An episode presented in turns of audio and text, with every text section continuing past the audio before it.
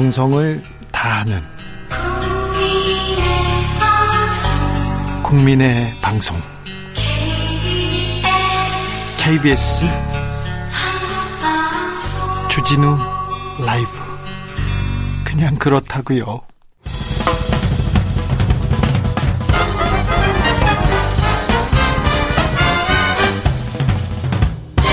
훅 인터뷰 모두를 위한 모두를 향한 모두의 궁금증 흑 인터뷰 장애인들도 이동할 수 있는 권리를 달라 그러면서 시위를 하던 전장현 그런데 내일 다시 출퇴근길 지하철 시위를 벌인다고 합니다. 왜 다시 나와야만 하는지 그 목소리 들어보겠습니다.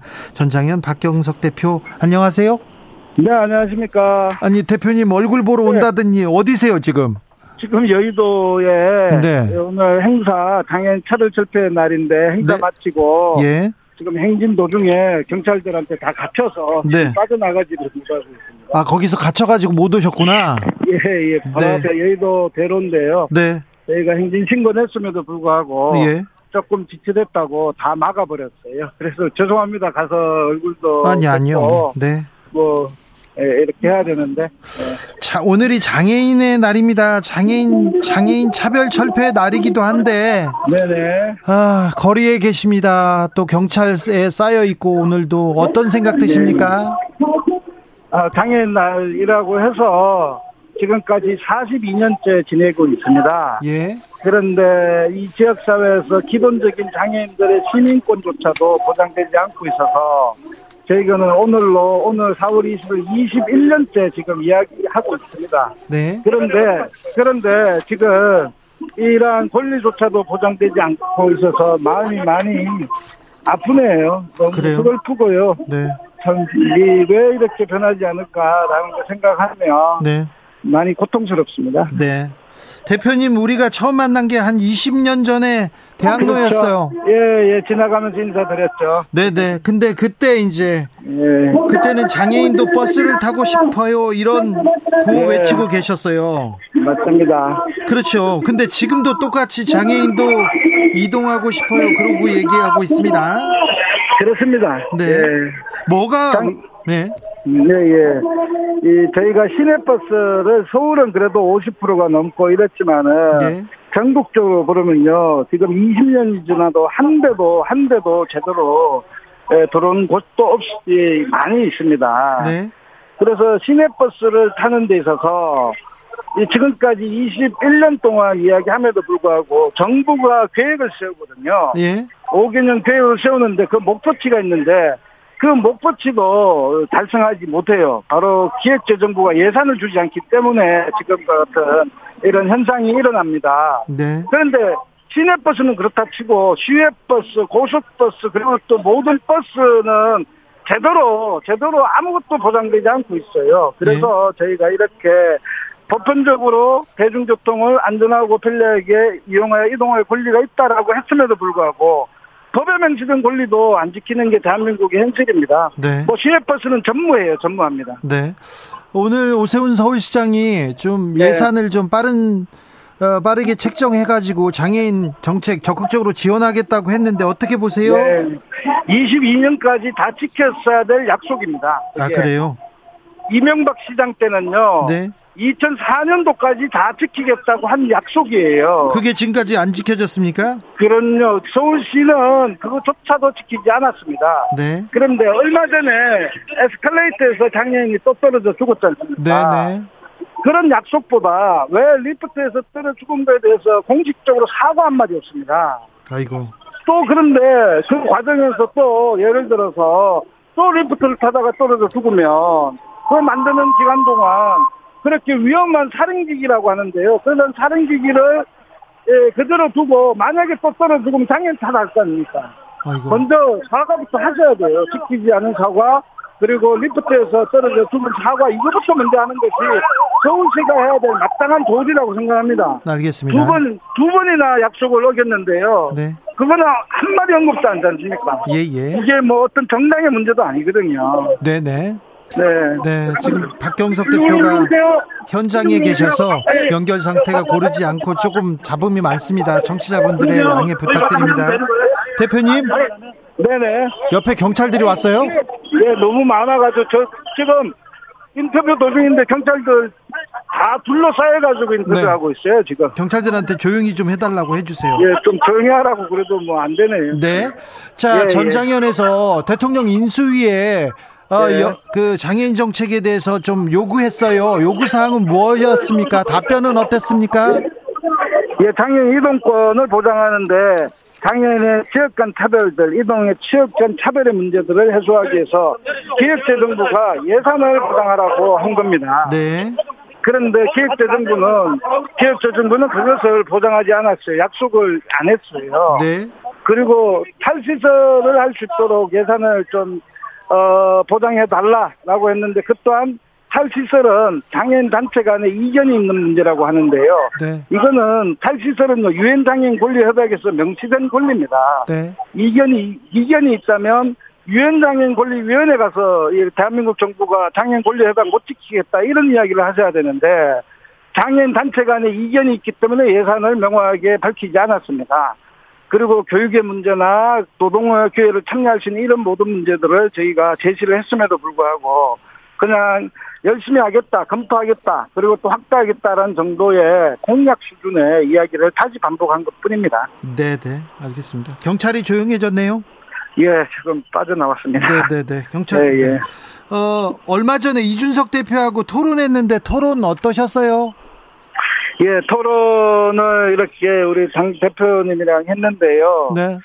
어, 이제 당 대표께서 저희들을 전장현을 낙인화하고 또 장애인의 이동권을 갈라치기를 한 거에 대해서 네. 공식적으로 사과하라고 하니까 예. 못하겠다고 했고 네. 지속적으로 장애인 전장 특히 전장현을 낙인화했던 이런 과정들이 있었습니다. 예. 그래서 지하철에서 이제 인수위가 오고 그래서 인수위를 만나서 잠깐 멈췄는데요. 네. 바로 그때 이 토론을 하자라고 이렇게 제안을 해서 만나게 됐습니다. 네. 에, 토론을 하는데요. 에, 처음에는 많이 너무 무, 이 좀, 어, 좀, 이제 도살장. 가는 기분이었어요. 네. 도살장 가는 기분이었는데. 도살장이요? 어. 왜냐하면, 예. 왜냐하면 제가 말을 버벅거리고 지금 인터뷰하는데도 그런데 네. 좀 말을 버벅거리고 잘 전달되지 않으면 저 혼자야 뭐 괜찮은데 네. 이 상해 이동권 투쟁, 권리 투쟁했던 많은 사람들이 또다시 상처를 받을까봐 이것이 가장 좀 두려웠어요. 네. 그래서 머리, 머리가 하얘지더라고요, 머리가. 예. 원래 머리가 좀 하얀데. 네, 다 원래 하얘- 하얘시잖아요. 예, 그런데 머리까지 다 하얘져버렸어요. 알겠습니다. 네. 예.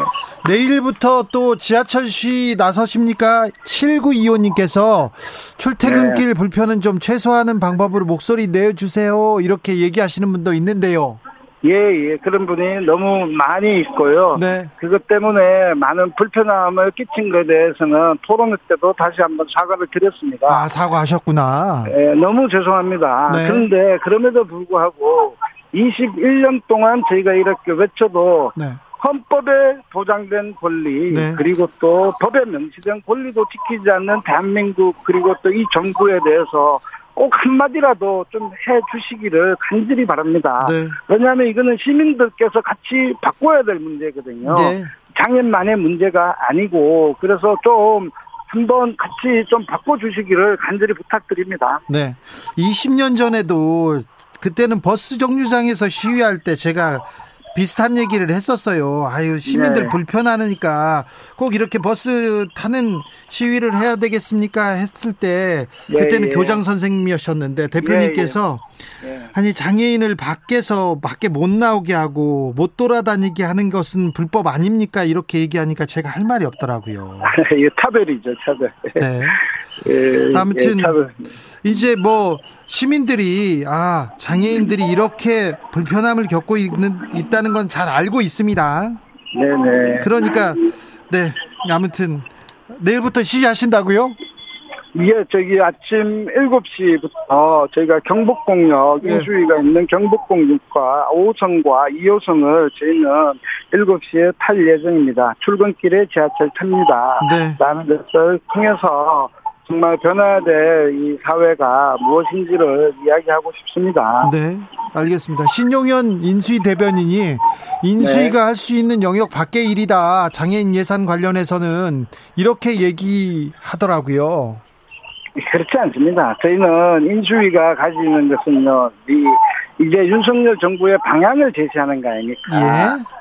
제가 인수위의 구체적 법률적인 권한이 무엇인지는 잘 인지 못하지만은 네. 이 문제와 대해서 적극적으로 표현할 수 있고 그리고 기획재정부의 예산을 이런 쪽에서 중앙정부가 책임지겠습니다라는 정도는 하셔야 되는 문제죠. 아, 예. 그런데 그런 말도 없이 그냥 확대하겠습니다. 이렇게 한다는 건요.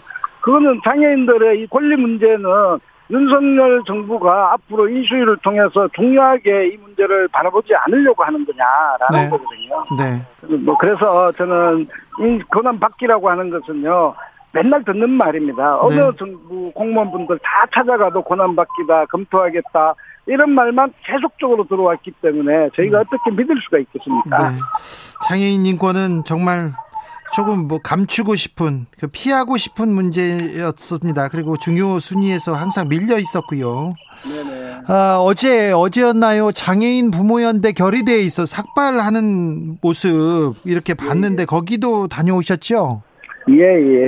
네. 그, 거기가 발달장애인 국가 책임제이거든요. 네. 발달장애라고 하면 지적 자폐장애인의 유형을 가진 특히 중증장애인들의 이런 분들입니다. 네. 이들이 시설에 있거든요. 예.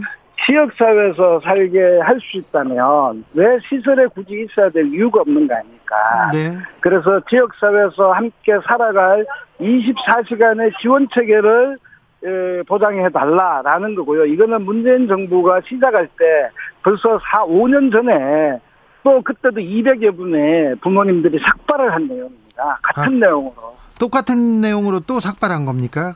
그렇죠. 4년 전에 삭발하고 또 문재인 정부가 노력했다고 하지만은 제대로 지원을 하지 못해서 이번에 또 삭발하셨어요. 555명의 그 부모님들과 발달장애인 당사자들과 같이 하고 있는 이런 활동가들이 쭉 이제 다 삭발을 했죠. 네. 국민의힘에서는 탈시설 이 부분에 대해서는 굉장히 반대합니다. 이거 왜 그렇습니까? 일부 거주시설의 부모님들이 네. 우려스러워서 지금 시설에서 나오면 다 죽는다. 제대로 안 돼 있는데 그리고 가족의 부담이 되는 이유로 반대하고 있는 걸 알고 있습니다. 네. 근데 그것을 그 반대 이유를 곰곰이 생각하면 지역사회에서 안전하게 살 수 있도록 해주면 되는 문제가 아닙니까? 예, 예. 이것을 하지 않고 마치 불안을 조성하는 것 그리고 그분들의 이야기를 그대로 받아서 마치 그 부모님들과 우리들의 뜻이 다른 것이냐 이야기하고 있는 국민의힘은 매우 무책임한 정당입니다. 네. 만약에 국민의힘이 그런 이야기를 하신다면 유엔 장애인 권리 협약에 근거해서 유엔에 가서 다투어야 될 문제거든요.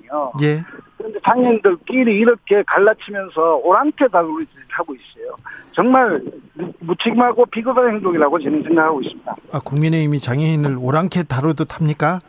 그렇죠. 뭐 이 장애인 단체끼리 싸우게 만들고요, 갈라치게 만들고요, 입장이 다르다고 이런 거 다 그런 거 아닙니까? 오랑캐 다루듯이 이렇게 하는 이런 정말 이 잘못된 행동이에요. 유엔 장애인 권리 협약에 비준에 가서 비준한 나라인데요. 거기서 이야기하셔야죠. 탈시설 문제가 만약에 네. 이것이 문제가 있다고 한다면 알겠습니다. 거기서 이야기할 문제입니다. 알겠습니다. 너무 소리가 높아져서 아니, 아니, 죄송해요. 아닙니다. 아닙니다. 네. 소리 높일 땐 높이게, 높여야, 높이셔야죠. 예, 예. 장애인 이동권과 관련해서 시민들에게 마지막으로 한마디 해 주십시오. 장애인도 시민입니다. 네. 그런데 이 이동권의 문제는 장애인만의 문제가 아니지 않습니까? 네. 노인들도 같이 이용하고 그리고 어린아이도 이용하고 그리고 어, 유모차를 끄는 우리의 분들도 짐차를 끄는 분들도 모두가 이용하는 겁니다. 이거는 우리의 미래의 모습이거든요. 함께 살아갈 수 있는 가장 기초적인 문제임에도 불구하고 지금까지 장애인 문제로만 생각하는 문제도 매우 저는 잘못된 문제라고 생각하고요. 함께 좀 풀어주십시오, 시민 여러분. 네. 저희들도 시민입니다. 그리고 법 앞에 평등한 사람이고요. 누구든지 차별받지 말아야 될 사람 내한 사람입니다. 꼭 좀 부탁드리겠습니다. 알겠습니다. 20년 넘게 똑같은 목소리로 똑같은 외침을 하고 있는데 이제는 좀 아, 이 사회가 국가가 좀 응답할 때인 것 같습니다. 지금까지 박경석 전국 장애인 단체 차별 철폐연대 대표였습니다. 말씀 감사합니다. 네, 고맙습니다. 교통정보센터 다녀오겠습니다. 임초희 씨. 오늘도 수고하고 지친 자들이여 여기로 오라. 이곳은 주기자의 시사 맛집 주토피아. 주진우 라이브.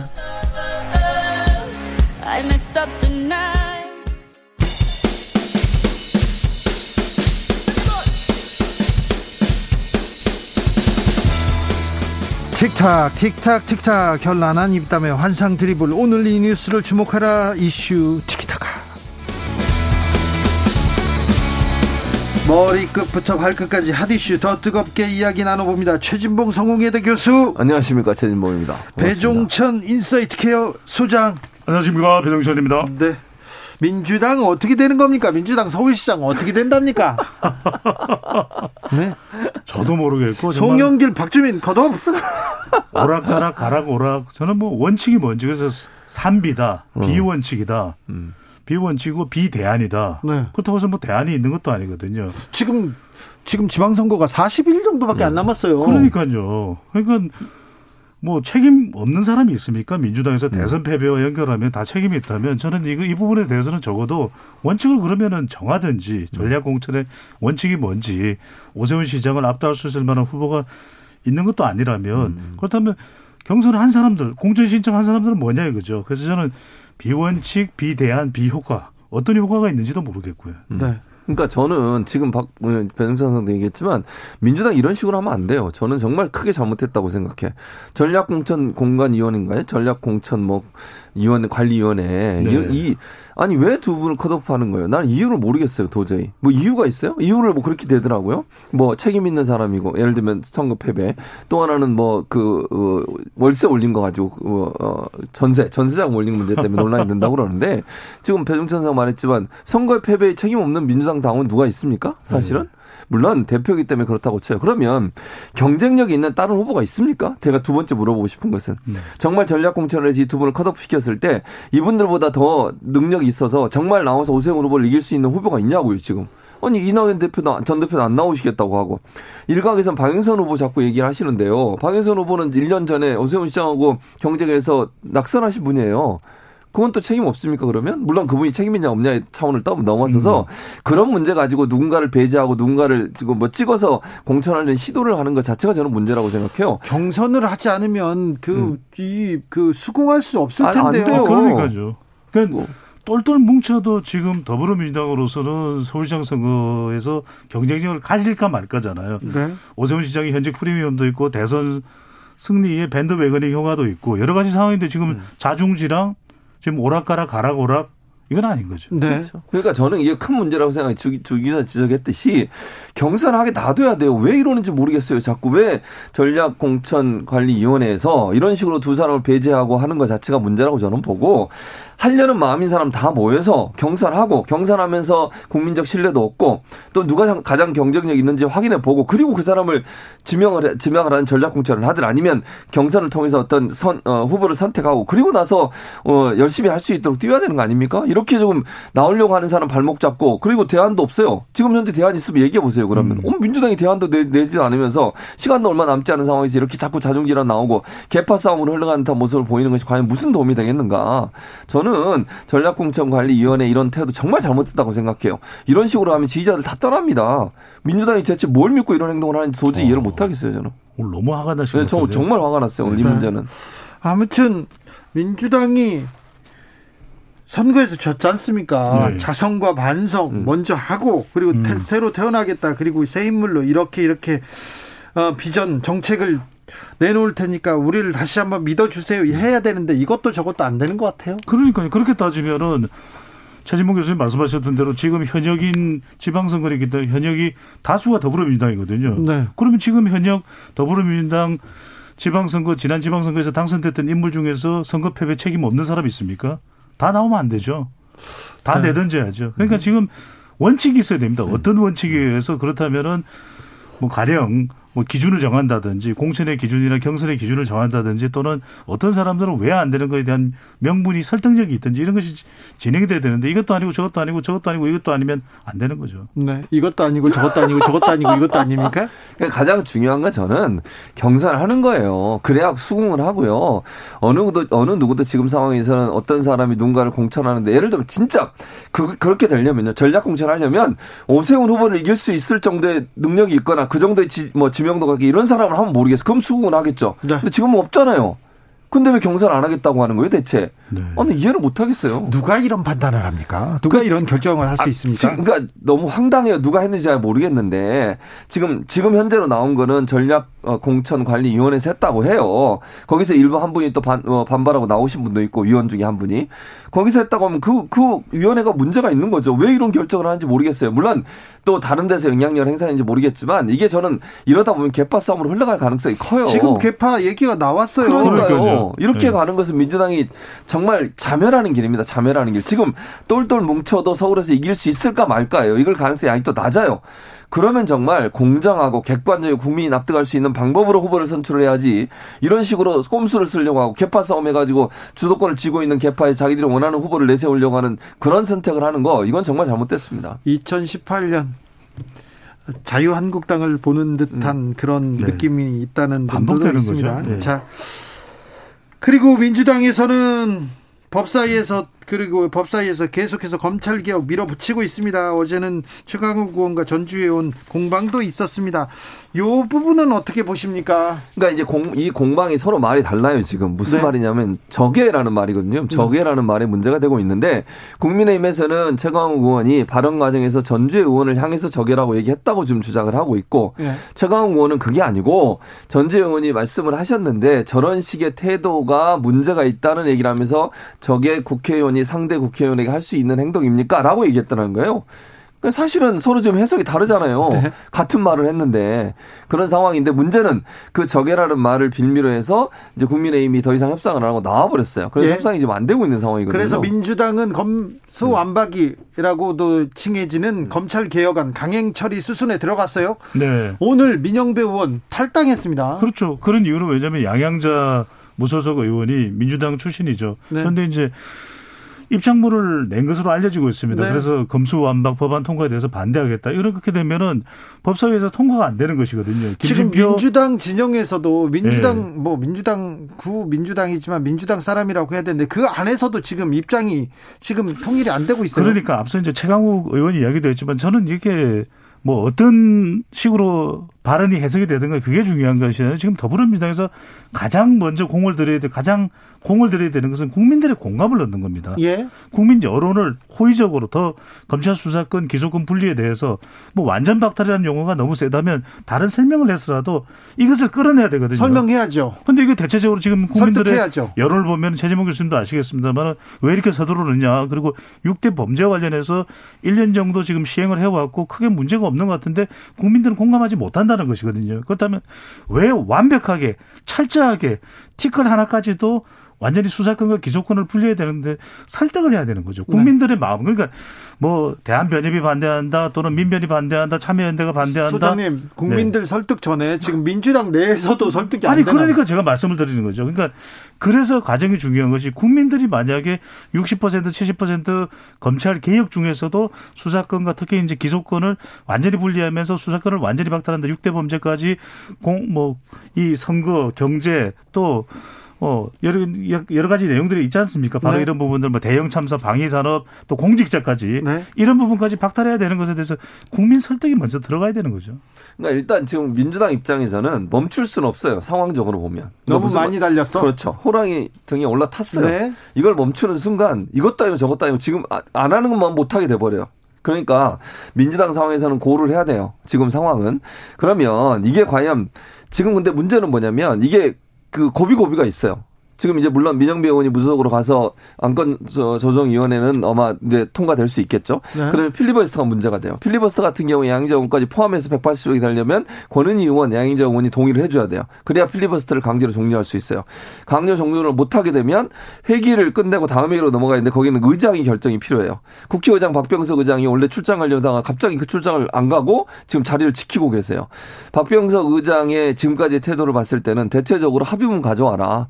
합의를 잘 해봐라. 대안 내놔라 이렇게 얘기할 가능성이 있다는 거죠. 네. 그러니까 민주당이 원래 스케줄을 스케줄대로 하려면 박병석 의장이 회기도 쪼개서 해주고 그 다음에 안건 상정까지 하도록 하는 것이 스케줄 안에 들어 있어야 돼요. 근데 그 부분이 아직 명확하지 않아요. 그래서 제가 볼 때는 이게 진행되는 과정에 민주당이 원하는 방식으로 갈지 안 갈지는 미지수다. 그 첫 번째, 두 번째. 그러나 민주당은 지금 상황에서 멈출 수는 없다. 그런 상황이에요. 좀 멀춤 수 없다는 상황은 음. 이해가 됩니다. 그래서 음. 더불어민주당도 이 법안을 그렇다면 꺼내 들지 않았겠죠. 왜냐하면은 음. 윤석열 정부가 시작하기 전에 이것을 통과시켜서 대통령이 5월 3일 날 발효를 해서 3개월의 여유를 두고 검찰 수사권을 완전히 음. 박탈하겠다. 이게 일정이라 하더라도 음. 아무리 일정이라도 국민 없는 법안은 없는 겁니다. 국민 없는 정당은 없는 거예요. 국민 없는 지방선거는 없는 겁니다. 그래서 저는 병행해야죠. 지금이라도 우리 옛 말에도 있고 어르신 말들도 어르신 말에도 있고 급할수록 돌아가라 그러지 않습니까? 급하더라도 2주라도 짧아요. 이 시기에도 설득하고 국민들의 마음을 돌릴 노력을 해야 되죠. 그 노력 없이 우리는 간다. 170석이 뭡니까? 180석이 뭡니까? 그 정당 국민들로부터 외면당합니다. 그 점을 반드시 알아야 그러니까 됩니다. 그게 이제 배수양 말은 충분히 이해를 하겠는데 민주당 입장에서는 무슨 입장을 갖고 있냐면 그렇게 논의를 해서 예를 들어서 시간을 길게 가지고 가면 윤석열 당선인이 취임하고 나면 그게 불가능할 거라고 보는 거예요. 민주당 아, 그래서 입장에서는. 저는 음. 서두르는 거는 이해가 되는데 음. 그 서두르는 과정의 말미에는 대통령의 판단까지 포함된다면 적어도 아무리 시간이 없더라도 그 촌놈을 쪼개서라도 국민 설득을 하는 노력은 더 해야 된다는 거죠. 그렇죠. 그건 가능하다고 봐요. 오사공원님께서 아무리 열길 물속은 알아도 한길 사람 속은 모른다지만 요즘 국회를 보면 소위 아우 갑툭튀 아우 모르겠어요 얘기합니다. 조성빈님 민주당 정신 차려야 합니다. 소탐 대실 아닙니까? 이렇게 얘기합니다. 송원주님 개파 싸움 결과 아닌가요? 누구든 원하는 자 모두 경선에 참여해서 축제 분위기를 조성해서 음. 국민적 관심, 공감대 조성해야지 얘기하는데 아무튼 그이 서울시장 선거든 아무튼 그 검찰 개혁이든 국민 공감, 공감대 여기는 좀 부족한 것 같습니다. 그러니까, 그러니까 아쉬워요. 저는 음. 뭐가 뭐냐면 그래도 지방선거와 지난 2020년 총선 국민들이 힘을 실어줬거든요. 네. 그때 하는 게 하라고 했던 게 뭐냐면 국민들과 소통을 하라. 국민들과 더 여론을 반영할 수 있는 그런 정교한 정책을 만들어라. 그 주문을 했던 겁니다. 그 못한 것에 대한 반, 반성을 했어야 되죠. 왜냐 그래도 우리 주진우 라이브는 국민들이 왜 많이 듣고 청취율이 높으냐. 공감을 하는 거죠. 그런 속뜻이 담겨 있는 거죠. 그렇다면 적어도 저는 지금 시간이 아무리 없더라도 네. 정말 1분 1초가 시간이 없고 그렇게 촉박하더라도 저는 해야 될 이야기는 해야 되는 거죠. 네. 그 해야 될 얘기는 해야죠. 그러니까 네. 지금 상황에서 이제 민주당도 열심히 이제 설득을 하고 있고 또 안건 조정 위원회나 아니면 법사위에서 야당도 설득하고 그런 노력을 할 거예요. 검찰 네. 얘기도 듣고. 다만 이제 아까도 얘기했지만 기본적으로 이제 검찰 개혁에 대한 큰 그림에는 동의를 해요. 수사권 기사권 분리에 대해서 사실은 지금의 국민의힘도 예전에 이미 찬성하는 법안들 많이 내놨고 찬성하는 법안도 그렇죠. 많이 했었어요. 권성동 의원도 그런 얘기 얘기를 했었고요. 했었어요 예전에 다. 윤석열 당선인 얘기했었습니다. 유승민 전 의원도 그런 얘기 네, 하셨고 네. 그 증거가 많이 있어요. 그러니까 이거 자체를 거부하지 않아요. 그러니까 수사권을 완전히 폐지하는 문제 가지고 논란이 되는 것이고 그 수사권이 폐지됐을 때 그 수사권이 누구에게 넘어가느냐 문제 때문에 논란이 된다고 봐요. 네. 그러니까 그 부분에 대해서는 충분히 논의가 필요하다고 생각해요. 네. 아까 말씀드렸듯이 민주당 입장에서는 이번 기회가 아니면 영원 이제 5년 동안은 이, 이 법이 절대로 통과될 수 없다는 부분에 대한 위기감이 있는 거예요. 음. 아, 민주당의 서울시장 공천 그리고 검찰개혁 안 때문에 이 소식이 쏙 들어갔습니다. 지금 다음 주부터 네. 총리 그리고 장관 후보자 인사청문회 기간이에요. 그렇죠. 사실은 그래서 지금 총리 그리고 장관 지명자들이 지금 웃고 있답니다. 음. 이 부분이 지금 지금 지금 정호영 계속 후보자 얘기 나오다가 쏙 들어갔어요. 그러니까요. 저는 어. 그래서 검수 완, 박이라는 법안이 완전히 박탈하는 것에 대해서 굉장히 민감하게 이제 민주당에서 경계를 하고 있는데 그래도 저는 국민 설득이 더 필요하다. 이거 쉽지가 않아요. 왜냐하면 지방선거에도 타결 조소가 있고 최재문 교수님 말씀하셨지만 이렇게 서둘러야 될 부분이 왜 1년 전에 안 서둘렀어요? 왜 2년 전에 안 서둘렀어요? 그리고 정 필요하다면 5년 후에라도 정권을 가져와서 다시 통과시키면 되는 거죠. 그러니까 네. 저는 더 크게 봐야 된다. 더 넓게 봐야 된다. 지금 이러다 보니까 문제가 많은 인사청문이고 인선임에도 불구하고 국민 여론은 오히려 윤석열 당선인 쪽에서 돌아서야 되는데 윤석열 윤 당선인으로부터 돌아서야 되는데 올해 민주당 쪽에서 돌아서고 있는 거죠. 아 이거 주목 주, 목해야 되고 이거 중요한 지적입니다. 음, 뭐, 그건 이제 변수장 생각이시니까 그렇다고 치고요. 일단 이 정호영 보- 보건복지 장관 후보자 문제 같은 경우는 논란이 많잖아요. 그 제가 볼 때는 윤석열 당선인 측에서 어느 정도 손절의 어, 각을 나오는 것 같아요. 네. 어, 시점의 문제라고 저는 보거든요. 그러니까 예. 어제 40년 직이란 말을 이제 40년 직이가 아니다 이렇게 얘기하면서 일정 부분 거리를 뒀고 그리고 국민의힘 내부에서 반발이 너무 심해요. 그래서 예. 제가 볼 때는 아마 어, 청문회까지 갈지는 제가 잘 모르겠고 또 하나 이제 한동훈 법무부 장관 후보자 청 문회까지는 갈 것 같습니다. 그러니까요. 네. 그럴 것 같아요. 근데 그 그래서 끝까지 끌고 가서 근, 어, 뭐, 그러면 윤석열 당선인은 좋지 않을 것 같은데 어쨌든 그렇게 하실 것 같고요. 한동훈 법무부 장관 후보자에게 새로운 의혹이 하나 나왔어요. 그게 뭐냐면 엄마 찬스라는 의혹인데 검사 임, 임관 전에, 그러니까 본인이 검사 임관하기 전에 모친이 어- 어느 분의 돈을 빌려줘요. 1억 원을 빌려주는데 그 돈을 빌린 사람, 그러니까 금저당권을 설정을 하잖아요. 1억 2천을 금저당권을 설정을 합니다. 근데 그분이 집을, 그 돈을 빌려 집을 사요. 아파트를 하나 삽니다. 그 아파트를 한 달 후에 한동훈 검사가 그걸 구- 이 매입을 해요. 음. 그러면 이게 어떻게 되는 겁니까? 그리고 근저당권을 풀어요. 네. 엄마가. 네. 그러니까 한동훈 검사장의 어머니 되시면 근저당권을 풀어. 근데 그 사이에 그러면 뭐가 이루어져야 되냐면 그 한 1억을 빌려준 돈을 풀면서 집을 일단 한동훈 검사장이 매입을 한 거잖아요. 그럼 근저당이 풀린 그 돈을 예를 들면 한동훈 검사장의 어머니가 한동훈 검사에게 예컨대 뭐 그 차용증을 쓰거나 이런 식으로 해서 빌려주게 되거나 증여를 증여를 하거나. 하거나 이래야 되는데 그게 아직 명확하게 지금 나오지 않고 있는 상황이에요. 그래서 이게 엄마 찬스 아니냐?